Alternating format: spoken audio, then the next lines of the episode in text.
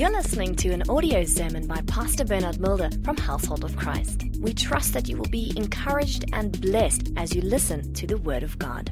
Family, listen to me. A beautiful life does not just happen, it's built. It takes time, focus, determination to build a beautiful life. We are not here to get used to fear, to get used to doubt, intimidation, but we are here to be led by the Holy Spirit. A person without a vision has no direction. But as a Christian, you have a vision, so you have direction. You have heard what heaven has said about your situation, about your life, about your future, about your destiny. You have a prophetic picture. Hold on to that prophetic picture. Turn with me in your Bibles to the book of Hebrews, chapter 3. I'm reading from the Passion Translation. Listen to this. So search your hearts every day, my brothers and sisters, and make sure that none of you has an evil or unbelief hiding within you. For it will lead you astray and make you unresponsive to the living God. This is the time to encourage each other to never be stubborn or hardened by sin's deceitfulness. For we are mingled with the Messiah if we will continue unshaken in this confident assurance from the beginning until the end.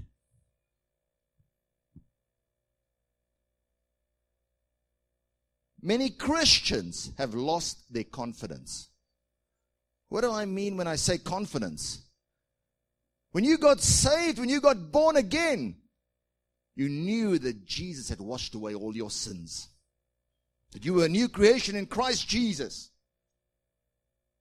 But after a while, your focus was not on the cross anymore.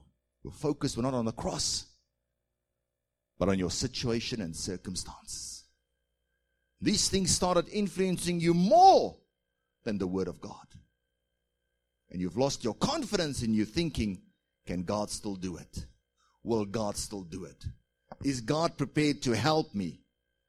Whereas the Bible says, when you are in Christ, when you're a new creation,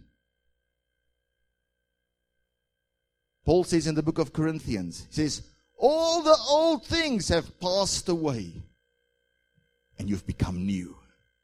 When you've become new, there's a confidence on the inside knowing that God is in control. A matter of fact, it's that sense, that awareness of God's righteousness in your life that gives you confidence. He who knew no sin became sin so that we can become the righteousness of God in Christ Jesus. It's time for us as Christians, once again, to be confident and to trust God's word. Doesn't matter what situation you are facing. Make a decision to believe God's word. Shadrach, Meshach, and Abednego, they were confident in God's word. They said, O king, whether our God delivers us or not, he's our deliverer. Our confidence is in God. We know who God is. We're not changing our confession about God. Our situation that we are facing will not change our confession. We are holding on to our God. Family, this morning, make a decision to renew your union with God. Renew your union with Christ. And let that confidence be restored in your heart, knowing that God is busy perfecting everything concerning you. God is more committed to your future than what you are. He holds your life in His hands. As a Christian, you know God is in control of your life. Even when you face a challenge or a difficulty, God is busy with you. Amen. Daniel was not shaken by the report that he could be thrown into the lion's den if he continues to serve God. The Bible says, three times that day, as was his custom, he said, Thank you. I wonder what he thanked God for. Thank you, Lord, for lions. Thank you, Lord, that you're in control of my life. No, he didn't pray a special prayer. The Bible says his custom was to thank God. Thank you, Lord, that you're in control of my life. Thank you, Lord, that you are leading and guiding me.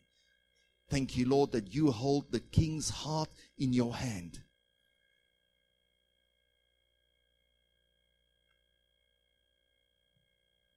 A David on the battlefield, a Moses. All these men never allowed their situation and their circumstances to dictate their confession. They'd made a decision to hold on to God and what God had said about them. Sometimes we go astray. God gives us clear direction and instruction about our lives, and we want to move in this direction or that direction. Remember, I said a beautiful life does not just happen, you have to build it. Listen what the Bible says in Proverbs 24, verse 3. I'm reading from uh, the Passion Translation. Wise people are builders. Are you breaking down the whole time? In our communication, we can either build up or break down. In our relationships, we can either build them up or break them down. Wise people are builders. They build families, they build businesses, they build communities. And through intelligence and insight, their enterprises are established and endure. Because of their skilled leadership, the hearts of people are filled with treasures of wisdom and the pleasures of spiritual wealth. Wisdom can make anyone into a mighty warrior, and revelation knowledge increases strength. Wise strategy is necessary to wage war, and with many astute advisers, you'll see the path to victory more clearly. Wisdom can make anyone into a mighty warrior. The Bible says the race is not unto the swift, the battle is not unto the strong. Opportunity and chance is something that God gives and brings to everyone. Amen. Use wisdom in all your affairs. God wants to help you. God wants to take you from where you are right now to where He wants you to be. Sometimes, when we go a bit astray, God will bring correction in your life. Turn to the person next to you and say, Don't fear correction. Family, remember, as a Christian, the first place where you are to prosper is in your spiritual life. So if you're linked up with God and you're a son of God, guess what? Part of your training is correction. Have you ever heard a parent say, Don't discipline my children, I'll discipline them? No, you know your child the best. That's why you say, I will discipline my child. Because you know that child. God is exactly the same. If God is bringing correction in your life, you don't have to fear. It's part of your training. Today, when correction comes, we fear. But God has not given us a spirit of fear, but of love, power, and of a sound mind. Correction is part of training. Turn to the person next to you and say, Don't fear correction. It's part of your training.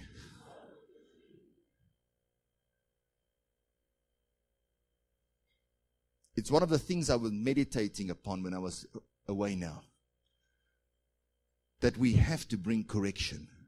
But correction is not there for you to experience rejection. Correction means that you're a son of God. When God disciplines us and brings correction, it means you're a son of God. It's nothing to fear. You should say, Thank you, Jesus, that you're helping me and that you're correcting me. I see some of you are doubting. Let me just read something for you. Turn with me to Hebrews 12, verse 5.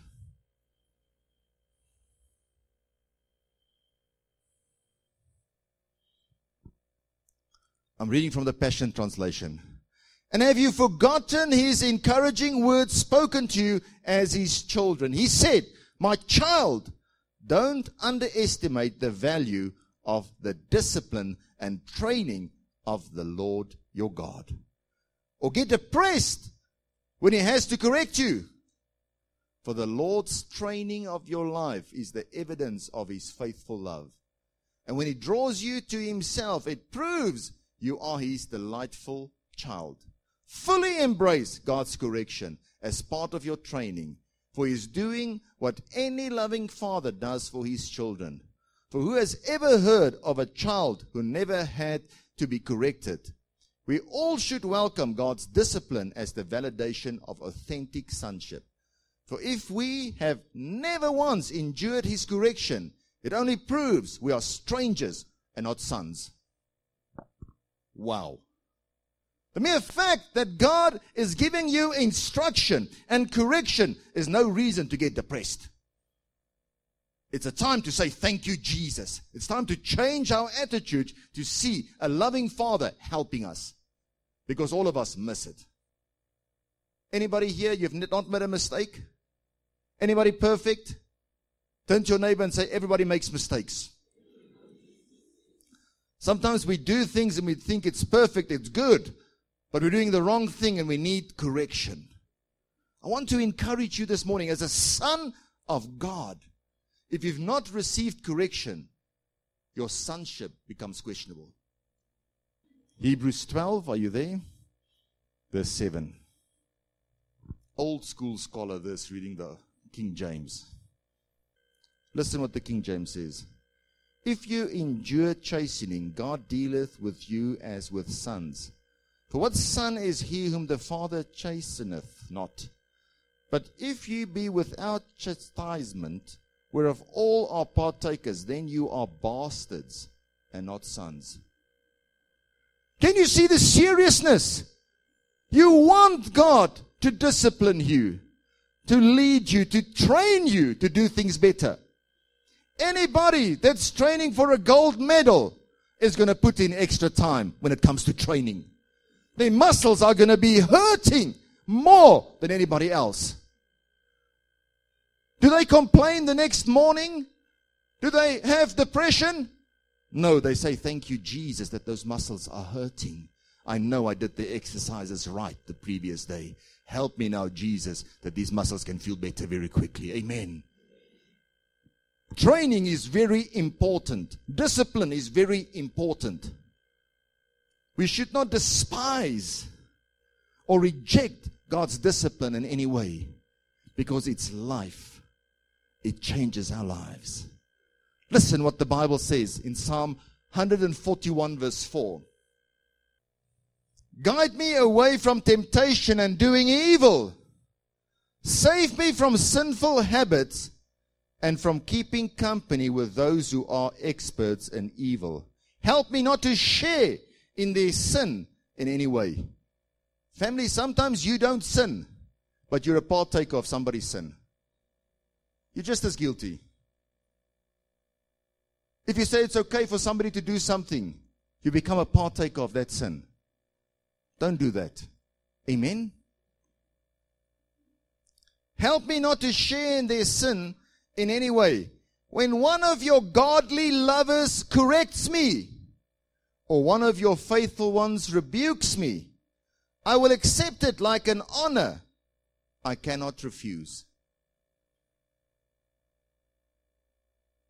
It will be as healing medicine that I swallow without an offended heart. For even if they are mistaken, I will continue to pray. says, Let the righteous strike me, it shall be kindness. Let him rebuke me, it will be as excellent oil. Let my head not refuse it. If you have the New King James translation. You know what it's saying there? Let me drink it like medicine without my heart being offended. Remember when you were a little child or your own children, when you give them medicine, they're offended with you. Because you're not giving them something sweet, you're giving them something bitter. And they get upset with you. Why are you feeding me this, mommy? but you know what they are drinking is good for them. It's healthy for them. And here the psalmist is saying, Lord, help me that I can drink that medicine that will change my life and bring healing in my life without being offended. When somebody has taken the word of God to heart, you can see it immediately. But if they don't take it to heart, you can also see it immediately. When you say, Forgive your brother that has wronged you, say, No. Kevin comes, he says, Go make right with Simon. When I come to church, I see Simon. Do you think nobody sees it? But everybody sees it. Am I talking to the right people here? Hmm? You see the person that you're offended with is sitting on this side of the church. You say, okay, now I feel led today to sit on this side. when correction comes, see it as training. You know what is the training in a case like that? I have to train my heart to be quick to forgive my brother. I have to train my heart not to keep a grudge. I have to train my heart to keep it soft towards my brother. Now, if I keep my heart hard, I'm planting those kinds of seeds. Guess what will happen in the future? People's hearts will be hard towards me. I think, why are people behaving like this? There's no reason. No, there's a reason. The seed that I'm planting here, because I'm angry with him, will affect other relationships as well.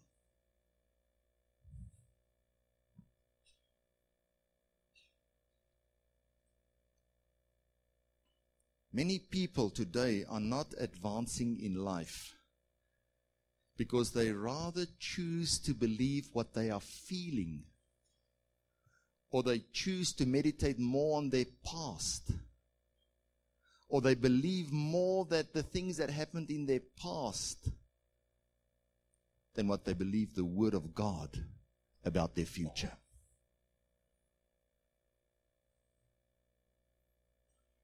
But you're a new creation in Christ Jesus. And you're in God's hands. Your past is over. Don't meditate upon your past. Meditate upon your good future. Listen what the Bible says, Romans 8 verse 31. So what does all this mean? If God is determined to stand with us, tell me, who then could ever stand against us?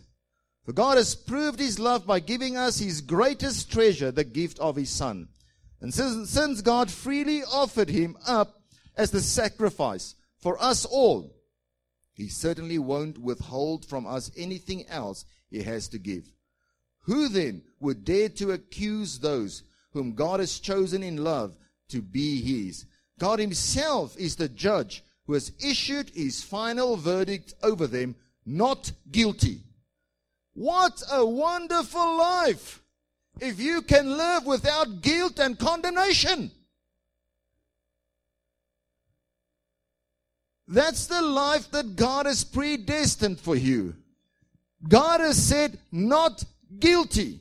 All their guilt, all their shame, all their sin, all their wrongs, all their mistakes, Jesus has placed it upon himself. You meditating upon those things are the very thing influencing your prayers. Now everybody's very quiet. 1 John 3. You don't have to argue with me. You can argue with the Word of God. Amen. Is that okay? We see through your actions if you believe. Faith without works is dead.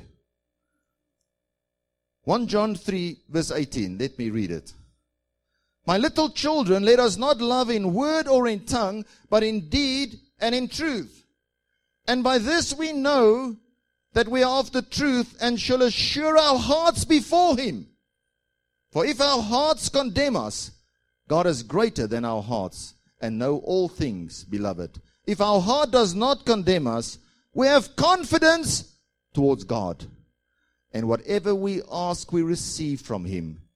Because we keep his commandments and do those things that are pleasing in his sight.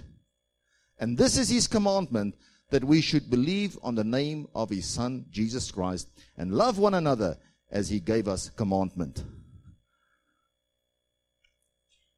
It's a confidence issue. When you got born again, you believe your sins were taken away. You had confidence. You'd ask Jesus for anything. You get at work and they say, We have a crisis here. Before you do, you say, Let's pray. Let's pray. Now you've walked with God, you're starting to meditate upon those things of the past. Your confidence is gone. You say, I'm going to be a good Christian this week. And in that week, you have the biggest fight with your spouse ever. And you get in the car and you come to work and they say, Ah, you must a Christian. Come pray quickly. We need your help. You're thinking, Oh my God. and you think, Oh God, how can you forgive? You're probably remembering all my sins you have forgiven before. Just because of this fight. Because we are like that. When we forgive somebody, we forgive them and we forget until we have a fight with them again. Then we tell them, You always. You every time. You never. Am I talking to the right people here? And your heart condemns you. And you say, I'm not going to pray anymore because I know God cannot listen to me. I'm such a big sinner. And you forget the most important thing about you is not that you are a sinner, but that you're a son of God that you're made in his image and likeness and that you are the greatest product of the Holy Spirit. Anybody got an amplified Bible here? Romans 8. Listen what it says.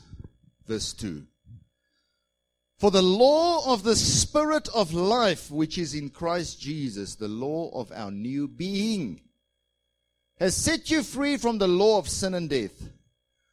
For what the law could not do, that is, overcome sin and remove its penalty, its power, being weakened by the flesh, man's nature without the Holy Spirit, God did.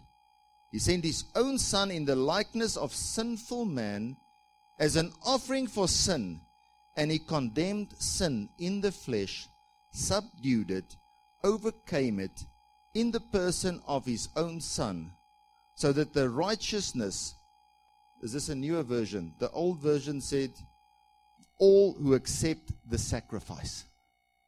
Condemned sin in the flesh, subdued, overcame, deprived it of its power over all who accept that sacrifice. What does that mean? It says Jesus came and died. He ruled over sin subdued it, dealt with it completely. This new life in the Spirit is for those who accept the sacrifice. That Jesus paid the price in full. So when your heart condemns yourself, 1 John 3, when you are praying and your heart condemns you, ah, you had a fight. You did that wrong again. You did that wrong and your heart condemns you and you think, I cannot ask God anything. He says, Don't look to your past. Don't look to your mistake. It's now time to look to Jesus, the author, the finisher, the perfecter of your faith. And put your trust because that's where the price is paid. And you can pray with confidence because your trust, your confidence is not in yourself, but in what Jesus Christ did on the cross then you can say, I know I don't have a spirit of fear. I have a spirit of love, power, and of a sound mind. If I make a mistake, I go to Jesus and I say, Sorry, you're my advocate, you're the one representing me. He says, If your heart condemns you, God is greater than your heart. Whatever condemnation you feel, God is greater than that. He who knew no sin became sin. And you don't look at yourself, you look to Jesus. Now you have confidence. Now you can say, When my God is for me, who can be against me? Now you can start to confess, I have life and life in abundance. And you'll see God will do it. Because now you believe it with your heart and you're confessing it with your mouth. Now you're being led with the Holy Spirit, and the Holy Spirit will even show you what to do when you find yourself in a difficult situation. He'll give you wisdom. When God gives you wisdom, anybody can become a mighty warrior. Then God will show you do I fight now or do I move around? Remember, David, God has anointed him as king. Saul wants to kill him. 1 Samuel 27. You can go read it. David said, You know what? Saul wants to kill me the whole time. Let me just move away and go and be in the land of the Philistines. And he'll leave me alone, and there'll be peace. I can take these men with me and they'll be fine. And when he did that, Saul left him alone. He was still king, but it was a battle God fought for him. God gave him wisdom what to do. Amen. Don't every time want to fight everybody. Sometimes God will just say, you just move away, just leave it. With your God, you can storm a troop. With your God, you jump over a wall.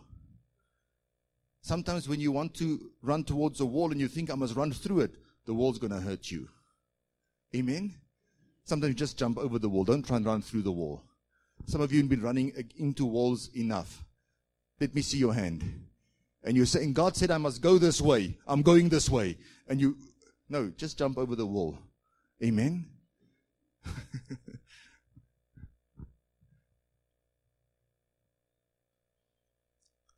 the most important thing of any Christian is peace of conscience. To have peace in your situation. Family, for God's word to fail you, God must fail. It was Daniel, Daniel 6, when the king made a decree who had confidence in God, opened the windows three times that day and prayed and gave God thanks. It was that very king who said, May the God whom you serve continually deliver you. Family, we need God, but we don't always realize how much we need Him. We need God in everything. It was that very king that was the one praying and fasting for him. You don't hear Shadrach, Meshach, and Abednego praying and fasting for Daniel. They had confidence in God. They knew God would be the deliverer. They had so much confidence, they said in chapter 3 whether our God delivers us or not, He's our deliverer said, Oh, Daniel, you're facing a lion. Oh, that, that's okay. We had fire. Three chapters before that, we had fire and they made it three times hotter. You've got a few lions. It's okay. Go on your normal schedule of just praying and thanking God. Moses leading God's people and they are murmuring and complaining. Moses was silent, but his faith was not silent. God said to him, Stop crying out to me. But if you read there, you don't see Moses crying out to God anywhere. But it was a cry from his heart. Confidence in his God that will hear him. Because faith comes from our hearts. It was a silent cry, but God heard that cry. And he said, Be still. I will fight for you today. It will be a sign not only for you, Moses, but for the whole congregation.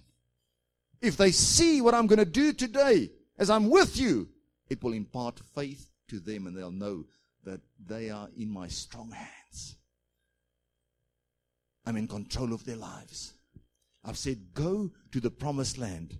Even if you see the Egyptians following you from behind, even though it feels like you're trapped between the mountains, and there's water in front of you, no way out.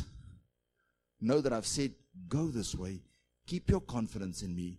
Even if I have to open up the waters, I'm going to lead you through. God has not given us a spirit of fear, but of love, power, and a sound mind. Make a decision today to put your confidence in God's word, to believe God's word more than anything else. Meditate upon the things from above, not the things from the past. God never looks or consults your past in determining your good future. The devil looks at your past. The devil wants to remind you of your mistakes and your failures. God is looking at your good future. He holds your future in his hands. You are in God's strong hands. Moses said to God, I have confidence in you, God. I need your Holy Spirit, and I know I need him, Lord. I'm not moving one step unless you've gone before me, Lord. You can know that God has gone before you, that God has made a way. Where you are going, God is waiting for you.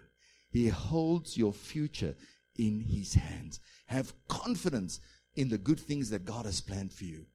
If your heart wants to condemn you about mistakes, God is greater than our hearts. Jesus has paid the price on the cross. Don't look at the mistakes that you've made. Look to Jesus, where He paid for all our mistakes. And you'll have confidence in your prayer life, and you'll know God will answer your prayers and He will see you through. Selah. Thank you for listening to this audio sermon. For more information, please go to our website www.hoc.org.za. Household of Christ, loving God, loving people.